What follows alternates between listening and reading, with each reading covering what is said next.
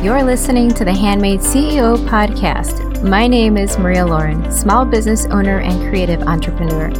Each week, we'll discover the steps and motivation that inspire our guests to create income from their skills.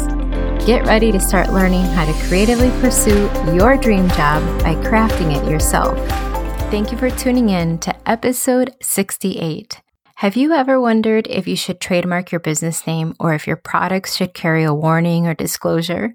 Today's guest will answer all of your legal questions, and the best part, she is so down to earth and approachable. If you've ever felt intimidated to contact an attorney, I think Nuzaira will put your worries to rest, and the best part, she works virtually. Hi Nuzaira, thank you for joining me today. Hi Maria, it's an absolute pleasure to be on your show. So I imagine that the most overlooked part of a small business, especially for those craft style businesses, is their legal knowledge. And I was wondering if you could tell us how you found your passion for law and how you decided to create a business out of it. Absolutely. So I'll go back, I think back into my like high school days. So I used to love uh, doing debates, and I liked watching legal dramas uh, at that age, like Boston Legal. And so I thought, oh my God, this world is so much fun, so exciting. They get to debate for a living. I mean, I was such a nerd. I thought like that was exciting. So I decided, okay, I'm going to go to law school. And what I wanted to be kind of changed every year. It just so happened that at that year when I had to pick Uh, major, I wanted to be a lawyer. So I went to law school. I actually did my first law school in England, and then I finished my school here in L A at U S C. And once I was done with law school, I was working as in-house counsel for a corporation. Then I also worked as corporate and I P associate, and I advised seven-figure and eight-figure businesses on their I P portfolio. So that's what I was doing when I was a corporate associate. But I really got burned out pretty fast, I would say. Like I think two, three years into my practice, I got burned out and I wanted a change. At the same time, I got married and my husband was abroad. He wasn't in the U S at that point, and I wanted to spend more time with him, and I wanted to have that flexibility where I get to work on projects that I actually enjoy, and I can travel the world, I can have my flexibility. So all of this together kind of led me to start my own business. So in twenty nineteen, like this happened in twenty eighteen is when I decided I want to go out on my own. In twenty nineteen, I was mainly freelancing for other law firms, providing I P services for their clients, and I was traveling. So twenty nineteen was a lot of fun. I didn't really take much pressure about business growth, business development. I just wanted to freelance and travel. So once that part was done, and my husband and I, we finally settled down in our home in Los Angeles. In twenty twenty is when I started my business officially, I would say. Like that's when it started. So yeah, that's my story in a nutshell on how I got started. Well, I love that your burnout led to a pivot in your career as opposed to you abandoning it and saying, I'm going to try something completely different. You were able to find a different angle. I'm assuming that's how you became a virtual lawyer, right? Yes. Yeah. Okay. So the burnout actually did play a really big part. I wanted like a business model and a business structure that didn't lead to burnout anymore. And the virtual model at, at that point to me seemed really great because I was doing, I am still doing transactional work primarily. I stopped going to courts. I stopped doing litigation. So if I'm not really doing litigation, I don't have to be physically present to work on my clients' matters. So I designed my whole practice to be virtual, that I do have an official business address. Since the pandemic started, I haven't really gone there other than to just pick up mail. But even before the pandemic started, I would go there like every once in a while to work out of that space. Otherwise, I was pretty much a you know digital nomad in twenty nineteen. I was traveling, I was working from anywhere. So the virtual model worked out great for me. It seems like there's so many attorneys that are cemented into practicing in just one place. So the idea of being virtual in law just seems so foreign to me, but it's just amazing. That's great.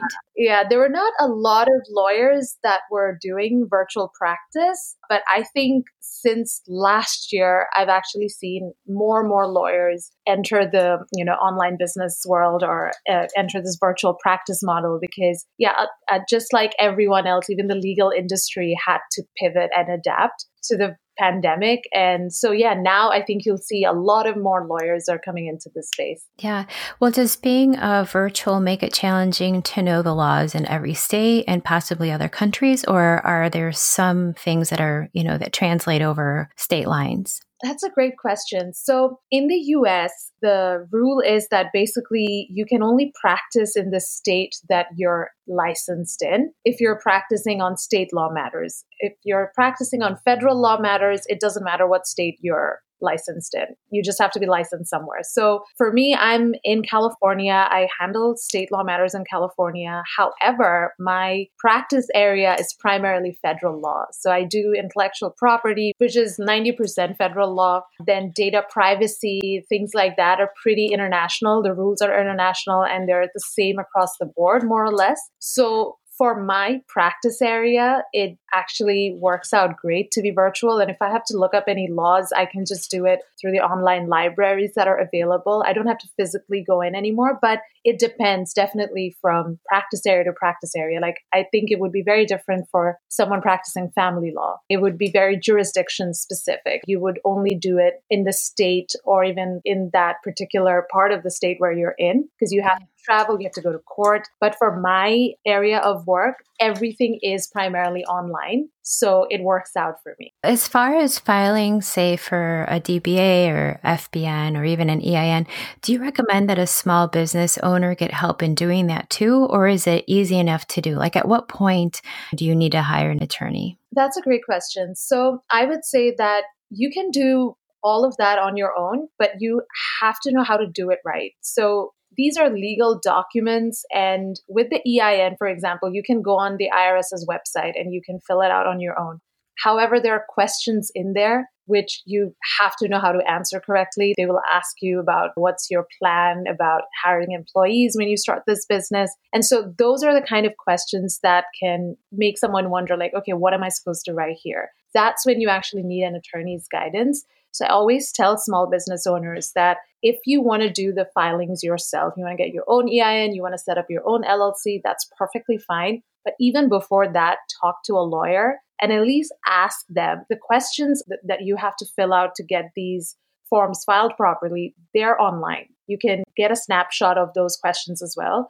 And if you want to do it yourself, like, you're confident you can handle it yourself, but still talk to a lawyer before that and just ask them, like, okay, what do I answer here if you're confused? Because these are legal documents, you don't want to go on and write something down when you're unsure about it, because it'll have consequences. It has a consequence on how your tax is calculated, how much money you're paying, what is your structure going to look like, how you're able to hire people. So because it has such heavy consequences, I would say that you speak to a lawyer at least and make sure that you know what you're putting into those forms if you're going to file it yourself. Yeah, well, that makes so much sense, but it always feels so intimidating to pick up the phone and call an attorney for some reason. Yeah, I know. I heard that actually from a number of people, that it just feels very intimidating. But I hope it changes, because now, like, for example, I am pretty accessible online. I have my social media uh, platforms through which people can get in touch with me. And I know, like, there are other attorneys as well who are now making themselves more accessible and, you know, more, I would say, modern in their ways of handling things. So it's not as intimidating as it used to be. Before, people used to think that if you call a lawyer, you're po- probably paying them like three hundred dollars, four hundred dollars just to talk to them. Right. Yeah. And now it's not like that. Like, lawyers will still charge you a consultation fee because they're still providing you with legal advice when you do give them a call, but it's like a third maybe of it or less. Yeah. That's what I've seen with many online lawyers now. They just do that because we realize that for small businesses, number one, it's intimidating. Number two, if someone's just giving you that much money, they need to know you upfront, like, they need to trust you. And most of the time when you're contacting a lawyer, you don't know them that much, you know, like, you will make contact with them for the first time, talk to them for the first time. So keeping all that in mind now, like, even the consultation structure is different for many, many attorneys. It's not as intimidating, hopefully. I think it's a well-received change. You know, I, I do think that if you're, like, you're saying, if you're on social media, it helps people to feel like they already know you a little bit, and, and maybe it won't be so scary to make that phone call.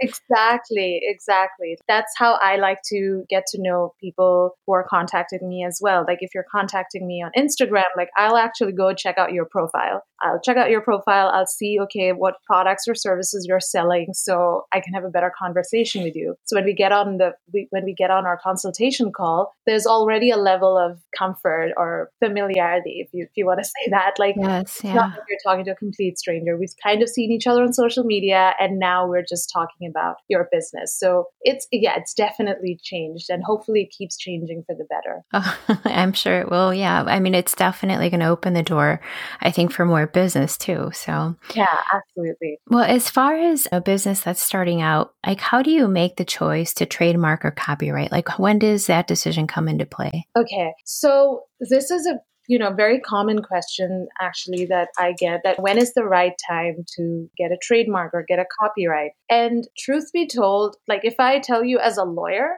the right time for you to map out your I P is at the very beginning. Maybe not every part of it, like maybe not your copyrights, all of that. But your trademark, for example, trademark has to do with your brand name. It has to do with your brand logo. It has everything to do with your brand identity elements. So when you're just starting out, what name you pick for your business, we want to know that whether that name is even available. And most of the time, small businesses who are just starting out, who don't have this, who never got this information before, they they don't think it's important. They'll worry about it, you know, maybe one year down the line, two years down the line, when they're already generating revenue. That's like, that's most of the time when people start thinking about this. But truth be told, the time to think about at least your trademarks is at the very beginning. So you at least know, okay, if the name is available and if you can use it, because you never know, you might be using someone else's registered trademark, like unintentionally, unknowingly, but that is,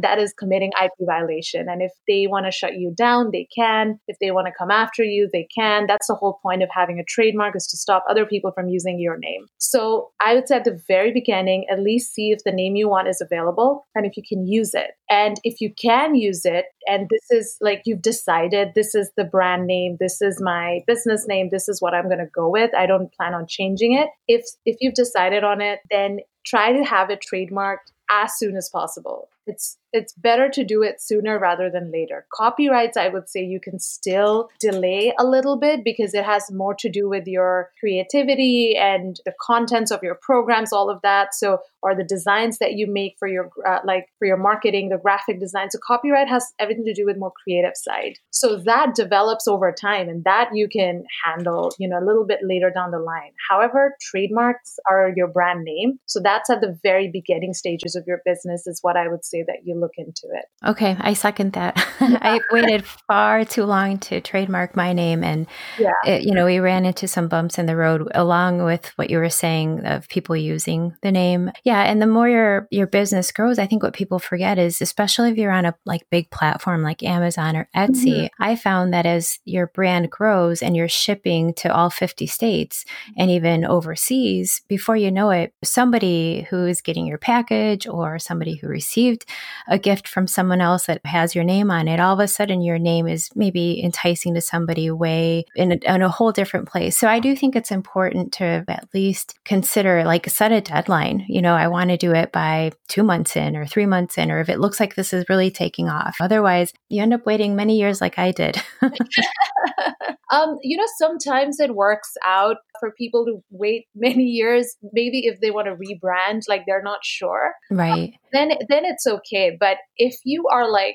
one hundred percent sure, like, no, this is it, this is my name. And like, I say this to a lot of coaches as well, because when they come out with their signature programs, and the programs have been out there and they've come up with like such beautiful names for their programs. And they then see like other people, sometimes, unfortunately, people who've taken their uh, courses or participated in those programs are now using kind of like a derivative name of that. And then they feel like, oh, that's not really fair, but why would they do that? But what I tell them is that intellectual property rights are private rights, which means that the government or anyone else will not enforce it for you. It's not like, you know, personal injury or family law where, okay, there are statutes. If you violate that, automatically you're kind of getting held accountable. It's not like that. you as the I P owner, it's your responsibility to protect your I P and to enforce your I P rights. So that's what I told them, that if you didn't register your trademarks, you never told, you never put up the R symbol next to your name to let people know that you're serious about protecting it. And when they you saw that they were kind of using it, you still didn't say anything. You're kind of taking a step back from all of your rights and just letting people use it and abuse it. So you have to step in. Like, at the very beginning, get your mark registered if you can. And after that, be very vigilant. If you see someone is using your name or something similar to your name to sell their own programs, courses, or even products, just stop them. Let them know that you have an intellectual property registered right. Show them the certificate. Let them know they can't use it without your permission. Like, enforce your right. Don't just sit on the sidelines and let it pass you by. Yeah, I, I would imagine that's probably a little difficult to do. But if you have an attorney and they can type up a letter for you, it must make yeah. it so much easier yeah. than to be the one knocking on the door saying, hey, I don't like that you infringed on my, you know, intellectual property. Absolutely. I think an attorney's letter definitely, the, like the tone is different. The, the exactly. importance is very different. So yeah, I totally agree. Like the, I think this is also one of the reasons why it's good to actually just know an attorney. Even if you're not working with them like all the time, it's good to know like, okay, at least there's a person. This is the person. I can call this person or talk to this person and ask them questions when I have business related questions. I think that is very, very helpful. Yes, for sure. Well, I think also that as a small business owner, especially those of us that are selling on handmade sites like Etsy or Amazon Handmade, we tend to feel like our products don't need disclosures. But for example, if you're selling candles, you know, I wonder, is it necessary to have a disclosure about possible fires? Or if you sell jewelry, like I do, do I need to disclose possible choking hazards? I don't feel like as a small business owner, especially as a creative business owner, that we really understand how much you need to disclose. And I don't know if you could just touch on that a little. Sure. So this is a very, very interesting point. So these liability laws that are, you know, out there, which tells business owners what kind of disclosures and warnings they have to put on their products, it varies from state to state. Mm-hmm. So each state will have a different threshold. Like in California, it's a pretty heavy threshold. Like you have to uh, disclose whether or not your products contain any toxic materials in it. If it's going to be used by children, there has to be a certain kind of disclosure. So it definitely depends from state to state. However, a good rule of thumb is that if you're going to only sell in one state, then talk to an attorney and understand what, what kind of warnings or disclosures you have to provide. However, if you're shipping internationally and all across the country, then it's impractical for you to do state by state. And if you're a small business owner, it's very impractical because you won't have the legal resources to figure out, okay, for Nevada, this is my warning. For Wyoming, that's my warning. Instead of that, I would always recommend small business owners, especially if you're selling on Etsy and other creative sites, that you have a sort of like a Q and A or like a disclosure that you send with your products anyway, and it just puts out the basic information. Like, I know, like when you're selling candles, you shouldn't be writing like, careful, this might burn you, right? right. Like that's pretty common sense. But if there is a specific way that you think the candle is going to be safer for use, put it down there. No harm. There is no harm in being careful. So if the candle contains some kind of ingredients or materials that you think could be toxic for some people, if it's all organic, that's different. But if there's chemicals in it, just disclose it. This candle has this, this chemicals. If you're allergic to any of it, don't use it. This contains small parts. Keep it out of children's reach. Like these kind of like disclosures that you'll see on like major products. Like if a Revlon is selling a hair dryer, they will have these kind of warnings, like keep away from water, things like right. that. They are required by law, but I think sometimes it's also just you're trying to be safe because there's no way you can figure out the law of each state individually and prepared warnings like that. So it's best to have like a blanket disclosure notice, which more or less gives a fair warning about your product. And then at least if something goes wrong, and if someone is suing you for product liability, that your product caused me this kind of damage, you can at least point to that notice that you sent, that disclosure notice that, hey, you know, we put out all of this stuff here and you should have seen the warning notices. It it builds up for a good defense. Okay. So, yeah. Like I would say just that. Maybe include something blanket, something small, and just include it with all your product. Okay. Well, with the liability, what is the most important thing to consider when you're picking from sole proprietor to limited liability or an L L C? Like what, how do you think a small business owner should look at that question?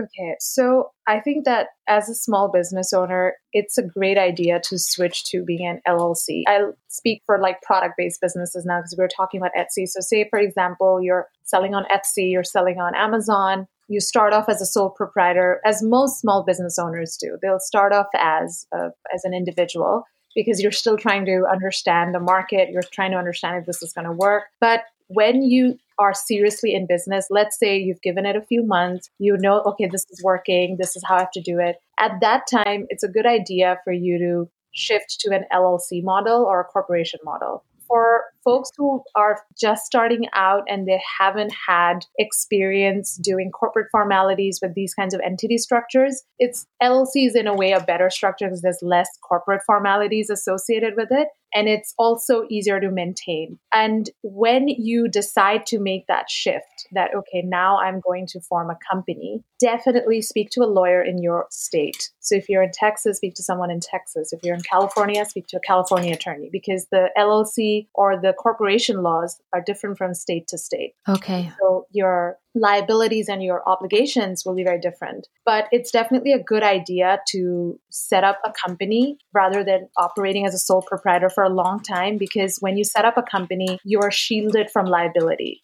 somewhat, because that's the whole point of setting up a company is that the company takes liability instead of you as an individual. So if, for example, you're selling on Etsy and one of your customers want to file a lawsuit against you, worst case scenario, they're unhappy with whatever happened, some kind of injury happened while using the product, something bad happened, and now they want to sue you. If you have an L L C or a corporation set up, they can't sue you individually. They have to sue the company if you're doing business under the company's name. If you're okay. doing business as an individual, they can just come after you, come after your personal assets, whatever personal assets you have, house, car, whatever it is. But when you're getting sued as a company, they can only go after the company's assets. Also, you as an individual are shielded. So that's one of the biggest reasons. And that is actually the biggest reason why people set up companies is that you are trying to show to the world that your company and you are two different legal entities. And when the business is being done, anything related to the business needs to go through the company, including lawsuits and liabilities.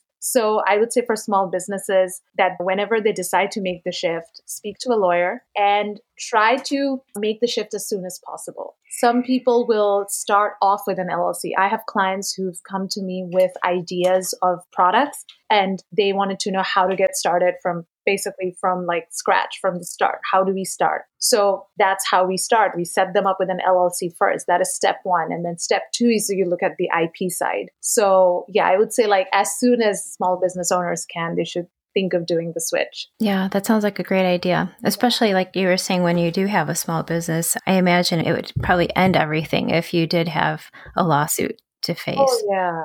Mm-hmm. Like it would be, I, I think it would be devastating for a lot of small business owners, especially if you're in your baby stages, if you're in your first or second year, a lawsuit like that, yeah, it can completely run you out of business. So it's it's definitely a great relief when you know there is a shield in front of you. Right, for sure. Well, yeah. Can you tell me about the services that you offer? Sure. So I primarily offer a lot of federal uh, legal services. So I can work with clients pretty much from across the country. We work on trademarks. We help with registering your trademarks, prosecuting it, defending it. We also work on copyrights. So any kind of creative work you have, you write a book, you have a podcast, you're producing music, you're a graphic designer, whatever kind of creative expressions you have, and that's part of your business, all of that falls under copyright law. So we do copyrights as well. And then also business contracts, because that is essential. Every business relationship you have should have written contracts in place. So we do that. And For California, I handle the corporate side as well. So we'll do corporate mergers uh, and then restructuring, things like that. But that is uh, only for California, and I do for Delaware as well. But other than that, contracts, trademarks, copyrights, data privacy, that's basically nationwide. I actually just launched my contract hub dot com in December of twenty twenty. It's my first venture into the e-commerce world. But it's my contract hub dot com is for contract templates, essential contract templates that small business owners would need. So we have a contract bundle there for product-based businesses. So it will cover your privacy policy, your terms and conditions, if you're selling products. Then we have one for service-based businesses, and we also have an N D A, an independent contractor agreement. So all the essential contracts that you need is on that website. So you can go check that out. And for affiliate marketing, affiliate marketing links and the disclosures you would provide, that kind of depends on the kind of affiliate marketing you're doing. If you're doing product-based affiliate marketing, or if you are an affiliate for a service provider or for a coach, it'll depend the kind of disclaimer you would use on your website. So I don't have that as a template up on my contract hub dot com, but I'm actually working on it because this is an inquiry that I've been getting a lot. So I think I'm going to make a template on affiliate marketing, like disclosures, and also put that up on the website. Oh, that would be great. It seems like there's so many opportunities for being an affiliate for a lot of different products, or, you know, even if you do sell your own product and you want to email your clients, it seems like there's always a little bit of a gray area as to what you can use their email for, or how often you can email. I, there's just so many questions. So I can't imagine not having somebody to ask all these questions to, because you're probably getting clients once they've crossed the line, or they've, you know, put, found themselves in hot water, which would probably be like the worst time to. Yes. Yeah. Unfortunately. Yeah. I think that's what happens most of the time. Is sometimes I will get clients who are, you know, not in the hot water, and but they just realize, okay, now's a great time to get serious about protecting their I P. But most of the time, yes, someone will come to me and say, I've seen this person is using my design or using my name. I want to stop it. So how do we go about it? So right. Then we would start the whole process. Like, okay, let's get your trademark registered first, and then we'll deal with enforcing it. So I think one important piece of information that I would definitely like to share with your audience and whoever is going to listen to this eventually is that legal education is so, so important. Even as a small business owner, it's just important for you to know what your rights and responsibilities are so you can navigate that according to your own terms. When you decide you want to file a trademark, that's fine. When you decide you want to have a contract, that's fine. But at least you have to have the knowledge that, okay, I need to do this and I need to do that next. I think that piece of knowledge is missing from the small business world. And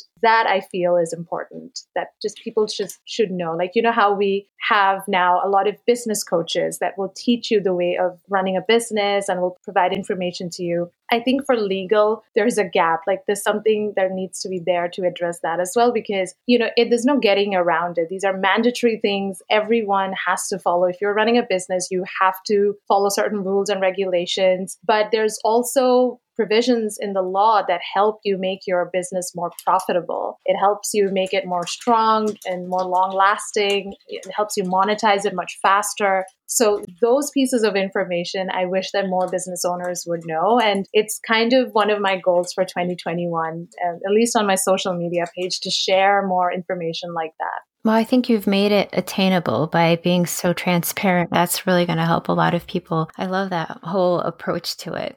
Thank you. Well, how can we connect with you? You can connect with me on Instagram. That's where I mostly like to hang out. So my Instagram handle is at Nuzaira E S Q. I'm also on Facebook. At the, the page is the same. It's at Nuzaira E S Q. Also on TikTok with the same name, but I don't really post that much on TikTok. I'm more of a TikTok consumer. Uh. But yeah, you can find me on social media with at Nuzaira E S Q, and also my website, which is n h legal dot net. Perfect. Well, thank you, Nuzaira. This has been a real eye-opener. Thank you. It was so much fun talking to you. Well, there you have it, my friend. Another incredible C E O changing the way we do business. I love that Nuzaira has made law a fun thing to share. She's taken a field that has traditionally been a struggle for a small business owner to approach and has given everyone the key to understanding the basics. It's so important to have your bases covered when you're getting into business, especially when it comes to legalities that are sometimes difficult to understand. Don't forget to visit the show notes to connect with Nuzaira. I promise you'll thank me for this one. I'll see you next time. Thank you so much for listening to the Handmade C E O podcast. Don't forget to check the show notes to get a glimpse of today's featured guest and special offers. If you love the show, leave a review and share this episode with a friend. Thanks for tuning in. Now it's your turn to start handcrafting your dream job.